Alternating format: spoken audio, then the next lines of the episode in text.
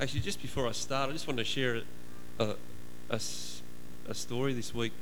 A, a close friend of Sue and myself, um, her mother was about 70.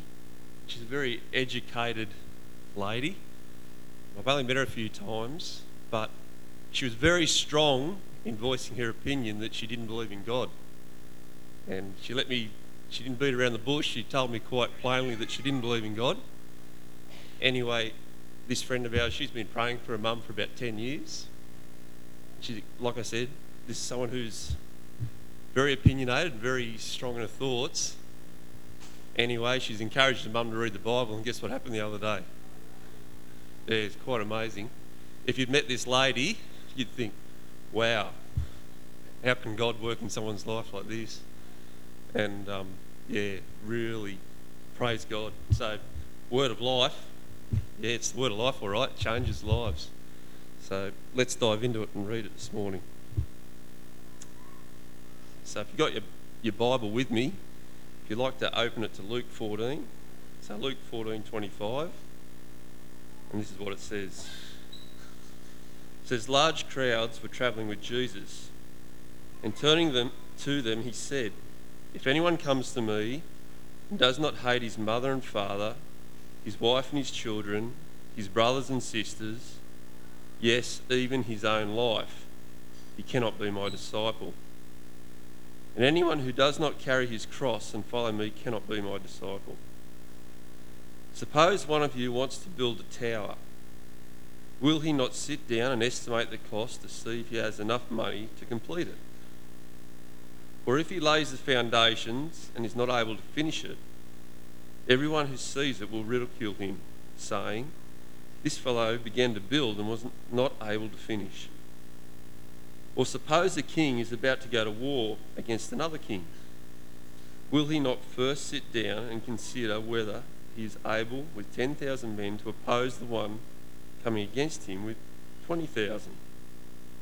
If he is not able, he will send a delegation while the other is still a long way off and will ask for terms of peace. In the same way, any of you who will not give up everything he has cannot be my disciple. Salt is good, but if it loses its saltiness, how can it be made salty again?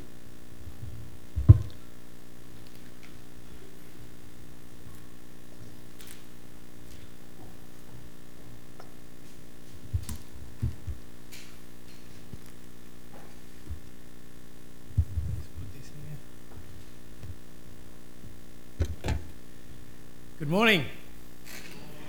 It is such a great privilege to be here.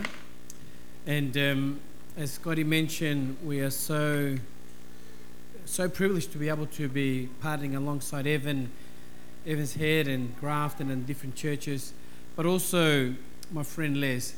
I had the privilege of meeting Les almost about six, seven years ago. Um, when he was in Armidale working there at the schools, and then we ran a kickoff. And then he said to me, Marty, we're moving to Evans Head. And um, and I had no idea where Evans Head was. Um, he goes, Would you guys come and run an event there? And because I care a lot about Les, I said, We'll go, bro. I mean, I had no idea where Evans Head was. I thought maybe close to Armidale. I don't know. I had no idea where Evans Head was.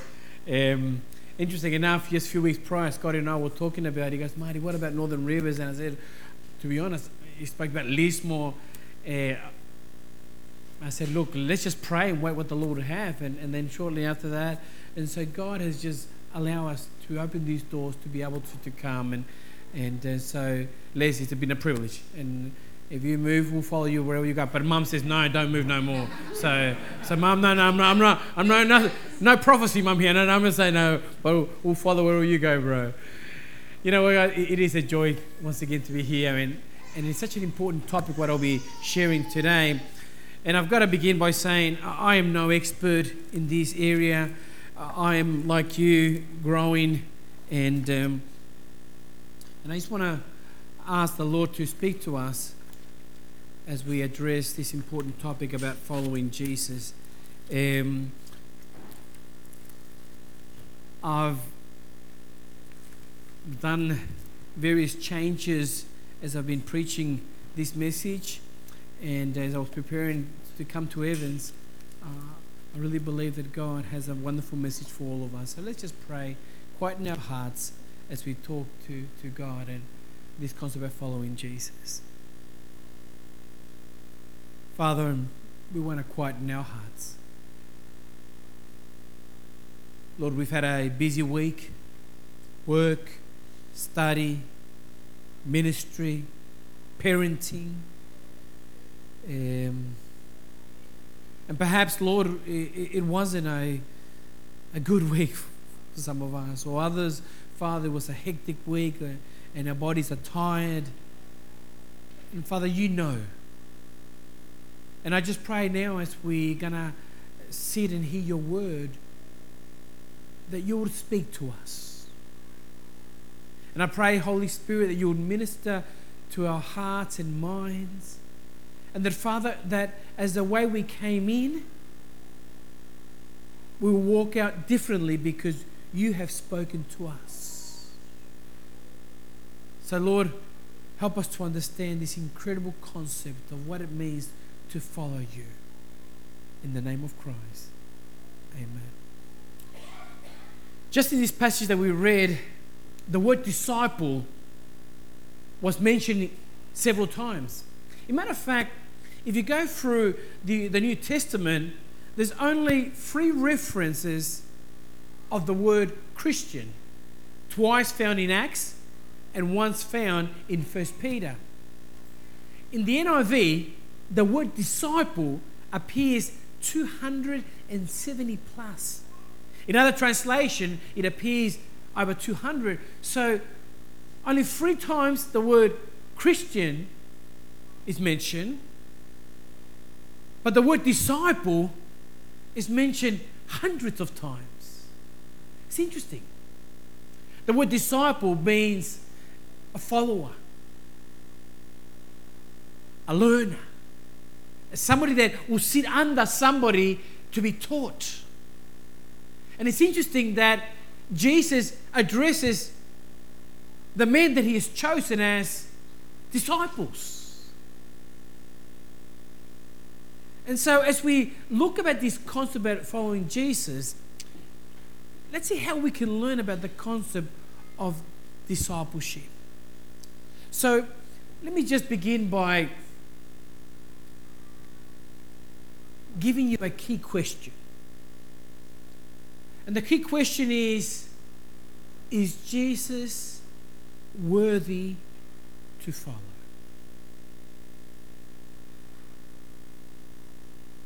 Think about it.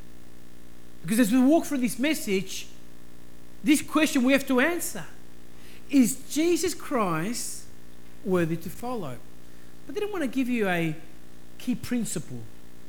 And this is the principle to truly follow Jesus Christ, we must consider the cost and put him above everything else. And that's really the essence of this passage. So, what we're going to do is we're going to talk about three important principles. Number one, what it means to be committed to Christ. What does it mean to carry the cross? And also counting the cost. Now, if we look in our text, let me begin by giving a bit of bit of background. If you if you take chapter 13, uh, chapter 14, often you're going to see and hear this expression. Now, I'm reading from the New King James translation. For example, chapter 13, verse 10 says, Now he was teaching. In verse 6, he spoke and taught. Verse 22, and he went throughout the whole cities, villages, teaching. Uh, there's this concept, idea. Every time that he opens his mouth, every time he speaks, he's teaching and teaching and teaching. And so let me give you this verse in John 8 31 32. It says, Then Jesus said to those Jews who believed, believed him, If you abide in my word, you are my disciples and you should know the truth, and the truth should make you free. So, once again, uh, to understand this concept of what it means to be committed to Christ, You've got to understand that His Word, the Word of God, is the ultimate authority. It's interesting because the text begins and he says, Now, great multitude went with him. Now, you know about the multitudes. Many followed because he fed them, many followed them because he had healed them, he had done something good for them. I mean, the miracles that he did was incredible. Gave sight to the blind, those that were paralyzed, he, he made them walk. Those that could that were mute, he made them speak. Those that couldn't hear. I mean, incredible stuff. Now others would follow him because they were genuine, but many, many followed him because there was a secret agenda, there was an interest. So Jesus, as he's addressing the multitude, he's gonna teach the concept about what it means to be a true disciple. And he's teaching the importance of God's word. Yes, the next verse says, And if anyone comes to me and does not hate his father and mother, wife, children, brothers and sisters, yes, in his own he cannot be my disciple. Now, is Jesus teaching us to have that emotion of hating? No. Or else biblical principles will contradict each other. No. That expression hate really should be better translated as loveless. Loveless. And if I put anything above God, I'm loving God less. That's the better interpretation of that, of, of that, of that concept. So he's addressing the multitude. He's giving these concepts. But you know what, guys? As I think about what it means to be committed to Christ, yes, the, the passage talks about priorities, talks about purpose, it talks about having a right perspective. But I want to share with you also this understanding of committing to Christ. First of all, you want to be a person that is committed to Christ, you need to be attentive to His Word. And, and I'll explain why. In Proverbs chapter 4, verse 20 says, My son, be attentive to my words. Incline your ear to my saying. So you begin by reading it. The way you're attentive to God's word, you begin reading God's word. Friends, how important is to daily, daily develop the habit of reading God's word. There's no shortcut for godliness. You, don't just wake up from it one morning and say, Hey, I'm godly today. No.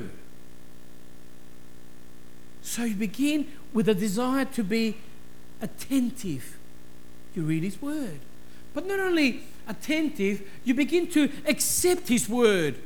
You regard it. Look at this verse in Psalm 119, verse 47 38. I should delight in your commandments, which I love, and I should lift up my hands to your commandments, which I love, and I will meditate in your word. Once again, not only that you're attentive and you read God's word, now you begin to accept it and you value it. You begin to love God's word. You can understand the Bible is a love letter. My lovely wife, uh, this year, 4th of December, we'll be celebrating 24 years. Now, friends, I got married less when I was only 14 and a half. No, no, I wasn't 14 and a half. No, no, no. 24 years of just, I mean, an incredible. I am blessed to have a woman that loves the Lord and loves her four children. Honestly, I'm so blessed to have a woman that, that God has given as a gift. My lovely wife, when she was going to give me the big yes of a relationship or court, whatever you want to call it, she gave me a week for me to pray before the big yes was going to come. So instead of her doing the issue way list, just tell me, Martin, yes. No, she what she did, she wrote me a letter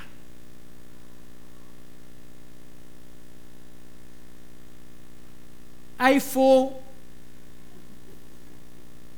many, many words. But, guys, many, many words with many, many codes.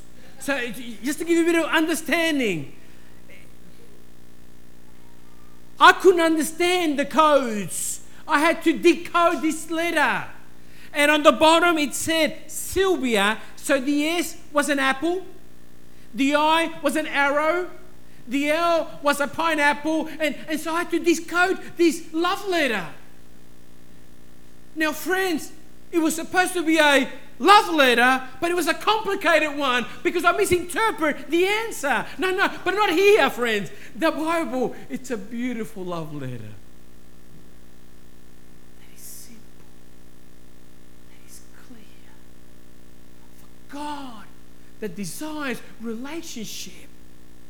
Well, not only you're attentive to His Word, you read it, you accept His Word, you regard it, but now, guys, what do you do? You apply it. And that is a response.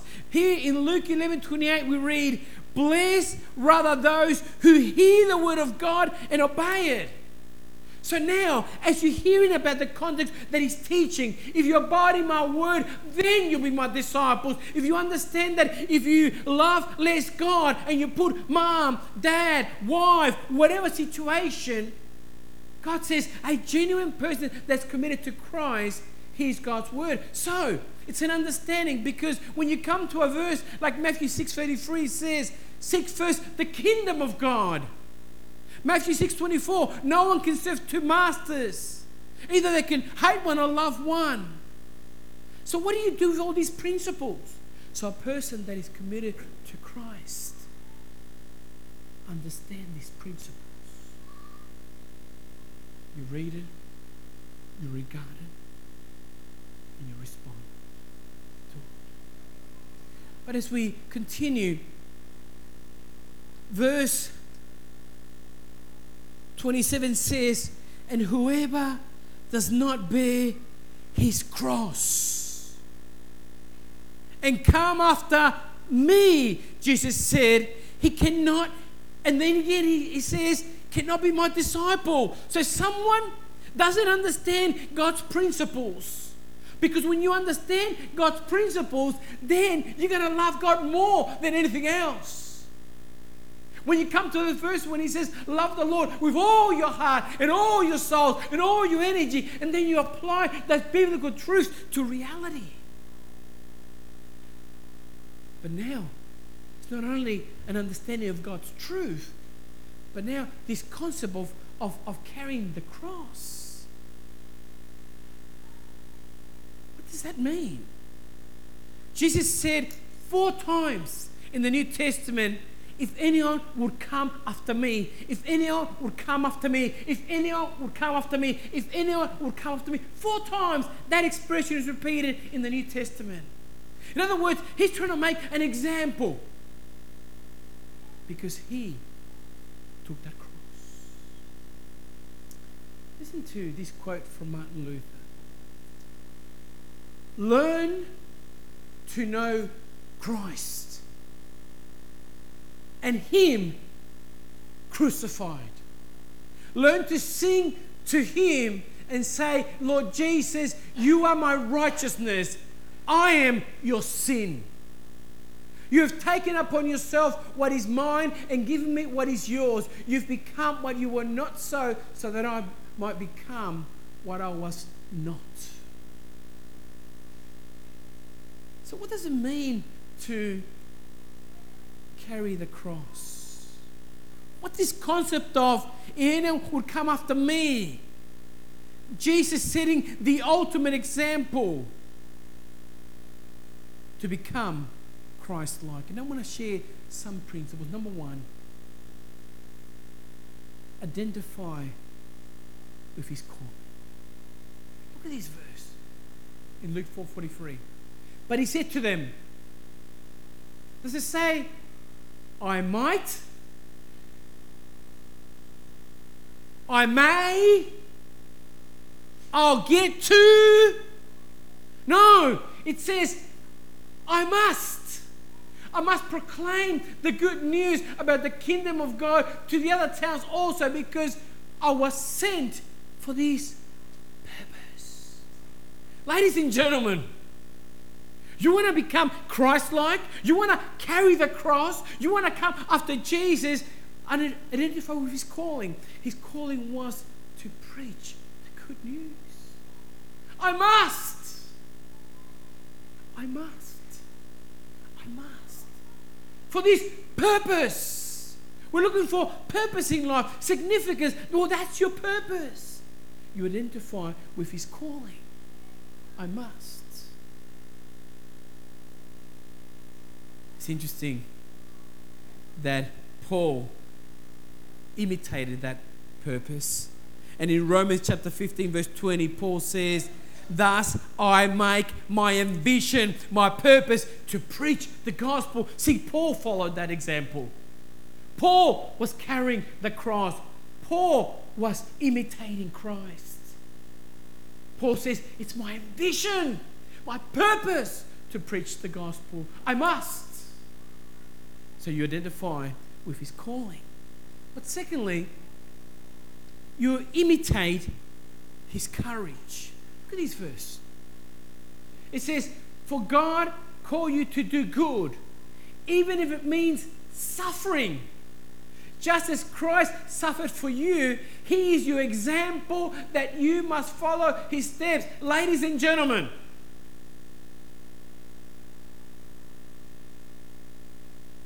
Suffering is part of God's will. And I know that's difficult to comprehend. Because maybe you're sitting there and, and, and, you know somebody that might have a sickness or cancer, or you know somebody's going for a very difficult trial. And you know what, friends? And we are hurting and we are suffering. But we've got to understand that the Bible teaches that he or she that wants to live godly be ready for persecution.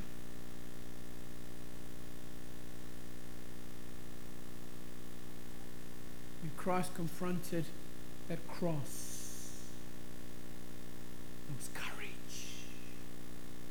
He knew that that cross meant curse. He knew that nails were going to pierce his hands and his feet. He knew. And that's why in that Garden of Gethsemane, he, he prays. But, friends, it wasn't just tears. Some theologians believe that he was so anxious emotionally, and yes, drops of blood of that intensity. I mean, he was raw emotion. And he could have turned his back. But he chose to go through. Courage. Courage. So to carry the cross, not only you identify with Christ's calling, but you identify with his courage. You know what's incredible about these friends? Because when he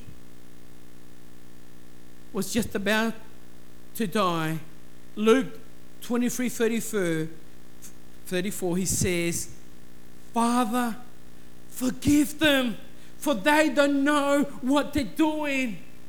He cries out, Father, forgive them. Instead of saying, Father, curse them. Father, punish them. They're hurting me, Father. He cried out, Forgive them. Now, listen to me, class. There's also another Bible character that prayed like Jesus prayed. And you know who he was? Stephen. Listen to Stephen pray before in the process, he was being stoned as he was evangelizing.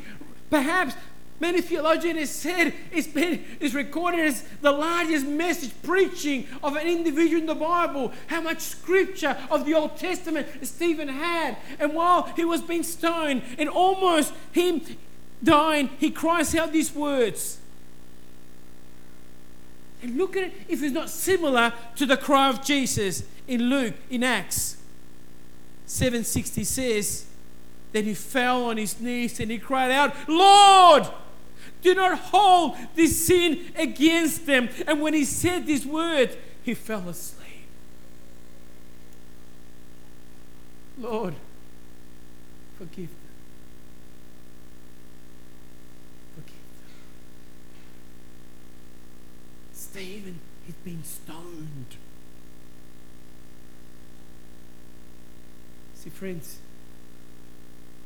to understand this concept of carrying the cross, you identify with his calling. I must preach the good news. But then, secondly, you imitate his courage. I must endure. And in that process, still have love and care. But thirdly, not only I need to identify his calling, imitate his courage, but I need to be inspired by his compassion. What the Bible says a new commandment I give to you that you love one another. Even as I have loved you, you also love one another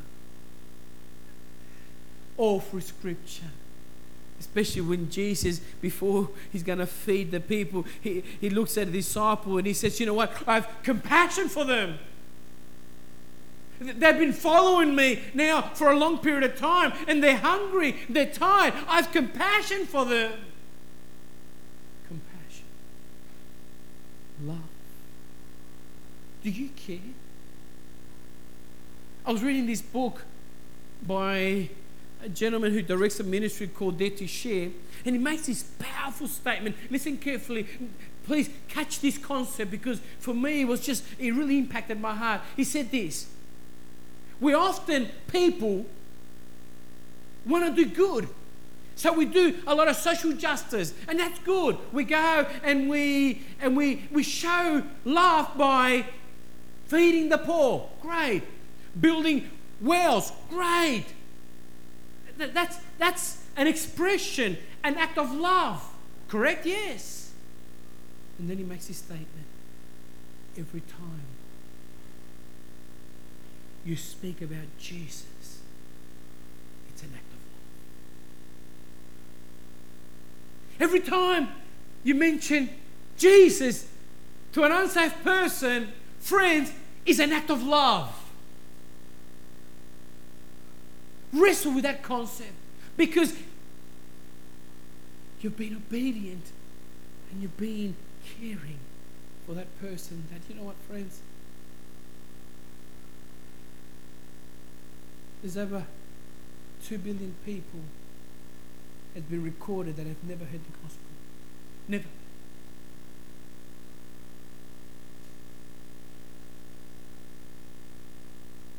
Do you weep? For the lost? Do you weep for the lost relative, friend, son, daughter? Do you get on your knees and beg God for mercy? There's got to be care. And see, you carry the cross by having the same care love, compassion that Jesus had.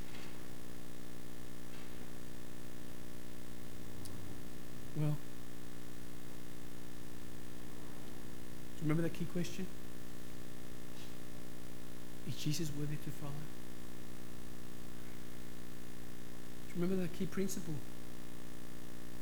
To truly follow Jesus Christ, we must consider the cost and put him above everything else.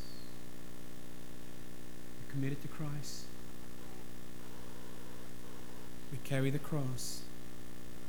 And finally, counting the cost.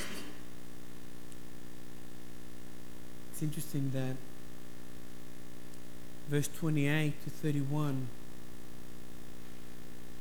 it's an idea of counting the cost. It's illustrations that, I mean, you sit down first, eh? And you plan things. You, you don't go to war unless you sit down and you think through, you study your enemy, your opponent. That's, that's biblical, and it's also good practice in business, in anything you do. You sit down first. You don't just, you know, go there and do. You'll be defeated.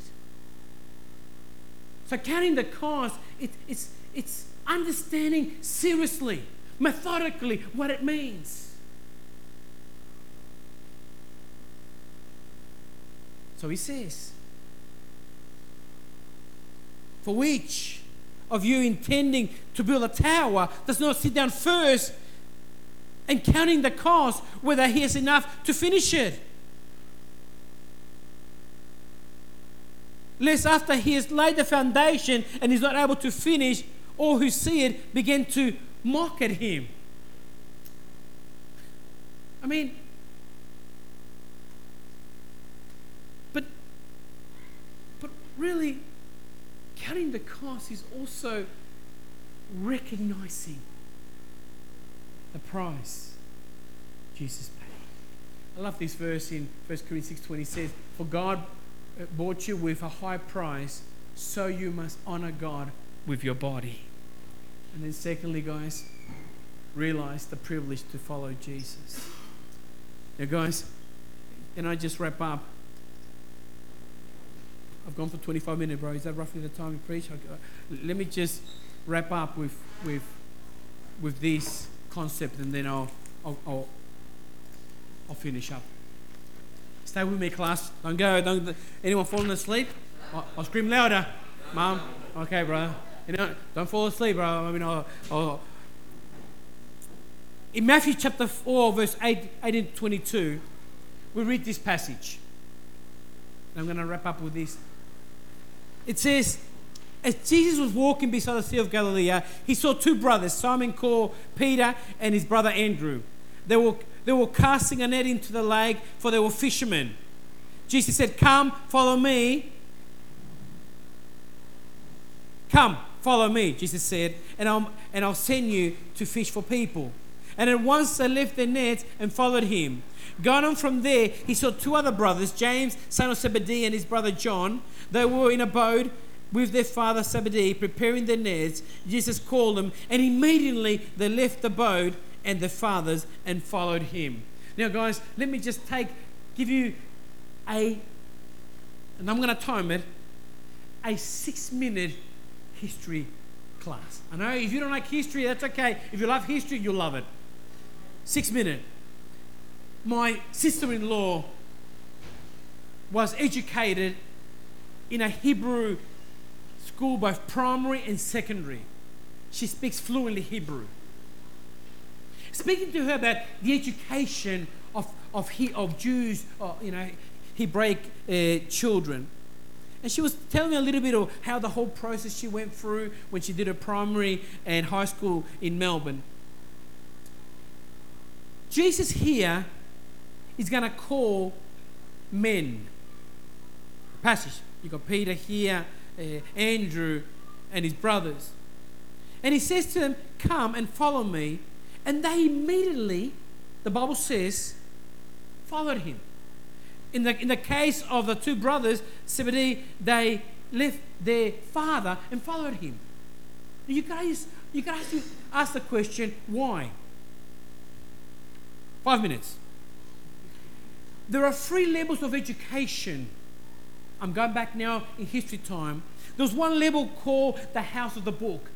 So all Jewish parents, when their kids were three or four or five, they'll take them to a school to be taught the Torah, which is the first few books of the Old Testament. And so all these little kids, four, already getting an understanding of God, the Old Testament. Great. All kids went through that process. Secondly, there was a school called the House of Learning. Now, as they're getting progressing now, they're six, seven, or eight. Now, ladies and gentlemen, any teachers here? Put your hand up. Any teachers? What, what do you teach, brother? Music. Unfortunately, they didn't teach music. Any other teacher here teach geography? No, they only taught the Bible. They wasn't taught geography, history, biology, chemistry, no math. My, my daughter's happy, no math. No, no, nothing was taught. Just now, as they're getting older, they're learning more about the festivities, the culture, and suddenly these rabbis are keeping an eye on this sharp Jewish students, guy girl, in that process. And so, once again, the house of learning now it's six, seven, eight, nine, and some kids already memorizing the Torah. They didn't just memorize in the beginning God created them. No, word perfect, or the Bible. So suddenly these rabbis saying, Wow, this, this guy's looking sharp. What's your name, son? Oh, Tom, he's a sharp kid, man. He's memorizing the Torah. So they keep an eye on Tom. And now, but you can understand, but also in that process where Tom is, there's Camilo and he's struggling. And you know what? and and uh, uh he's happy to be part of that. But Tom is excelling, so the rabbi is keeping eye on Tom, and suddenly he's not he's got no longer got his attention on Camilo. So what happens is traditionally was as they're getting older, education was only continued those that were excelling because the first stage was the house of study. So Camilla, was, they would tell him, look, Camilla, you did well, but you know what? You need to go back home. And if Camilla's father was a plumber, well, Camilla tradition would become a plumber. If he was a bricklayer, and if he was a fisherman, Camilla would be what? A fisherman. However, Tom, Tom is excelling well. So in the house of learning, it was kind of like the idea of your PhD. You can understand these guys three minutes. You can understand these guys that the Jewish, at the age of 13, they will become men. That was part of the tradition. So now, all these young Jewish people, and Tom is excelling. He goes through this scrutiny. He's been tested. He's been proven. And the, raya, oh, the rabbis are watching. But those that went on, like my friend Jeff, I mean, he went a bit more than Camilo. But however, the rabbi said, you know, Thomas excelling was, I'm sorry, Jeff, you got to go back. And if his father was a fisherman, Jeff will be a fisherman. However, Tom is excelling. Now, for Tom, he would have longed to be called by the rabbis follow me because that was the dream of every Jewish to become a rabbi, to become a student. And what would happen was when the house of learning, in the Hebrew word is the Bet Midrash. That was the term of that. It was the elite that only few would make it. And by the age of 30, they were already rabbis, qualified in the schools of Jerusalem, Jericho, not Galilee. Now, let's go back. I've got a minute and a half. Let's go back to the Sea of Galilee with a Galilean accent. See, Jeff and Camilo didn't make the cut. Didn't make the cut. Well, Tom, the rabbis would keep an eye on Tom, and Tom would, go. He would go ask the rabbi, Can you disciple me? The rabbi would never say, Follow me. He would say, Follow God. And the rabbi would take Tom under his wing. Jesus comes. He looks at these two men who didn't make the cut. They were going to be fishermen for life. Says, Come. Follow me. They knew that he was the rabbi. He had done all these miracles. They called him master. It was like saying, Michael Jordan, best NBA player, young Les a teenager playing basketball hoop, and he had no idea. And Michael Jordan says, Hey, young man. And Les realized, Michael Jordan, oh my goodness. Come, I'm going to train you. Whoa! Imagine, what's your name, son? Bob, imagine Diego Maradona, the best soccer player in the world, and he's you kicking the footy, the soccer, sorry, the soccer, sorry, and he comes and he says, Tom, I'm going to be your personal coach. Man, oh man. Do you think they're going to hesitate? No, that mum and dad, I need to go.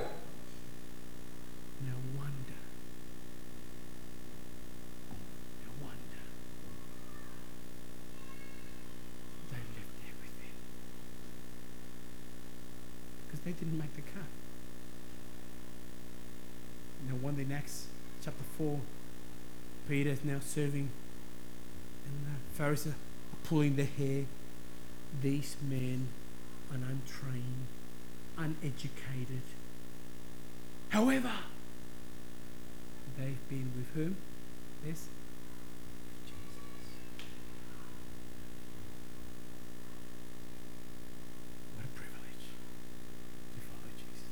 Father, we love you. We thank you for your word. We pray, Father, your Holy Spirit will just take your truth and allow us to run with it. Thank you that you called us. And perhaps we're not the most brightest, the most intelligent, the most eloquent, the most gifted, but you don't care. You call people. The Bible says you call, you call the foolish to humble the wise. And I just pray, Father, as you've called us, that we will look to you and follow you wholehearted. What a privilege that Jesus has called me. We love you, Daddy. We pray all this in the name of Jesus. And all God's people say, Amen. Amen. Lord bless you, folks.